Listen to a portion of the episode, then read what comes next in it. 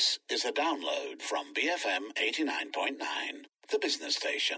Good morning, I'm Sharaad Kuttan with me, Tan Chung Han and Joyce Goh. Last week, the country was shocked by the case of a five month old baby that was found dead in a fridge uh, under, while under the care of his babysitter. The tragedy cast a spotlight on the difficulties of many working parents in getting reliable and affordable healthcare services. Now, in the aftermath of the incident, Deputy Minister for Women, uh, Family and Community Development, Hannah Yeoh, announced that all government agencies will be equipped with daycare centers uh, by 2019. That's next year. She also urged the private sector to follow suit. Uh, on the line, we have Noshila Abdullah, president of the Association of Registered uh, Childcare Providers uh, Malaysia, or ARCPM. Thank you so much for joining us this morning, uh, Sheila. I want to ask you, what are your, what's your sense about uh, this policy proposal from government to provide childcare services? I think it's a great idea, and I think this has been highlighted for many, many years. I think um, it could be 10 years ago, we have been asking uh, uh, a workplace center to be set up by the government or even the uh, the private sector, and it is, it is um, uh, to us that we feel that once uh, the employer would have a childcare uh, childcare center in their working place, uh, firstly it will be a uh, but they will have a productive uh, employees because the mothers especially they will you know they they can have some ease of not worrying how the child has been taken care. The child is not far away because, especially in KL, when she's sent to home, let's say in Gombak, and she's working in KL, sometimes it takes like an hour to go back home, right? So we do encourage, and I think there are many uh, childcare centers in workplace has been set up, which uh, I think that is not enough uh, enough for our our employers in Malaysia, especially all mothers. Uh, Sheila, you said that 10 years ago you guys have asked for workplace centers, uh, childcare centers to be set up in workplaces. This is for by the government or the private sector. So why do you think most of them haven't done so?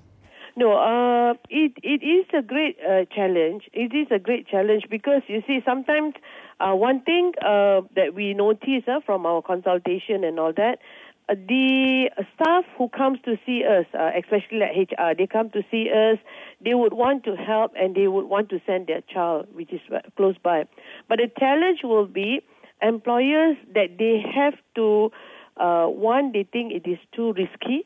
Number two, they find it is uh, it is quite uh, expensive to set uh, set up the center. But we all, we always feel that it should be uh, a C, uh, CSR program within within their employers or workplace. And um, the other thing uh, they find more maybe they would find that uh, it is not their part of uh, duty to do so. You know, and I think um, these are the challenges. And then uh, for them to register because there is a, there is a three types of way of registering. So if let's say you want to have an uh, childcare center at your place, it's either the uh, the director has to sign sign his name as an operator, or you your club does it, or um, you employ or you get some consultation consultancy to set up the center for you. Sheila, so when you say that you made those requests to the government 10 years ago, what were the kind of responses that you got from the previous administration? I mean, how much engagement was there between yourself and the previous government? Okay. No, uh, some finds it, uh, it is it is a good uh, good thing to do and um, uh, they would have uh, I mean they already set up at their workplace. But the challenges again is also uh, setting up the fee for the employers to pay.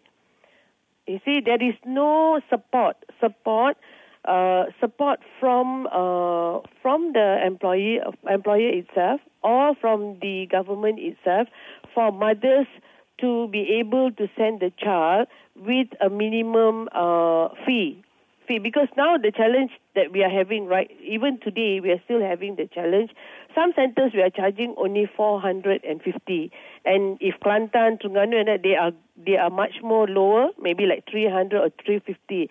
But with the requirement of minimum salary and all that, the childcare operators would not be able to sustain sustain because now uh, these are the challenges. Plus we always recommend that you know the um, the uh, employers they should set up and they have to be they have to have some terms of reference. Okay i will provide the place i will equip the place i'll make sure the utilities and rental are not being paid. So if that takes place then the childcare provider can reduce the fee so that it is not so much heavy to them. But most of them, what they will do, they say, okay, this is the area for you to set up the childcare childcare uh, center, and the operator themselves have to uh, fork up their money and set up the childcare center. And then, well, uh, Sheila, but what about the operators? I mean, give us a sense here. Are there enough qualified operators with enough staff to adequately meet this tremendous demand out there?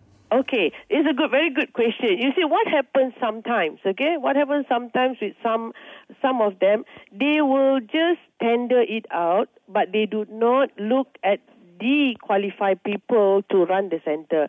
And basically, I would say, uh, I would also like to highlight, we all must understand, yes, this is a business because we are receiving cash from the parents, but it is also a service orientated, uh, orientated um, business that we are providing services for the mothers who are working, and most of the childcare center providers are mothers, are women as well. So we are trying to help both. So uh, what I'm trying to say here is every society has to change their mindset. Mindset that uh, childcare center is not a profit making uh, center. Uh, Sheila, earlier you were talking about the challenges faced by employers, you know, to set up these childcare centres. So, what kind of support can the government give to them to provide childcare centres? Maybe uh, tax breaks of that sort. Uh, we we have been uh, recommending uh, sort of like like a workplace. They should not charge rental. They should take the resp- uh, They should uh, provide or set up the center with uh, equipped, fully equipped. They should also waive the utilities and they should also be part as a partner to monitor what is happening in the center because uh, and on the other hand we also ask the government if let's say if let's say they are not because right now they are giving subsidy 180 ringgit for those couples who are earning below than 5000 which in KL definitely is not enough all right so we are trying to they even uh, through JKM before Pemandu we even supported for childcare provider to do uh, to be given the training for free. That has been all taken place but then we what we would like to do is the government should give the tax exemption, which I think uh, last two years the tax exemption has been um, has been uh, stopped because they give uh, term by five years, five years. You see, so I think recently we also did ask the government to look so that the childcare center and the uh, employer, any um, any companies who set up workplace, they should.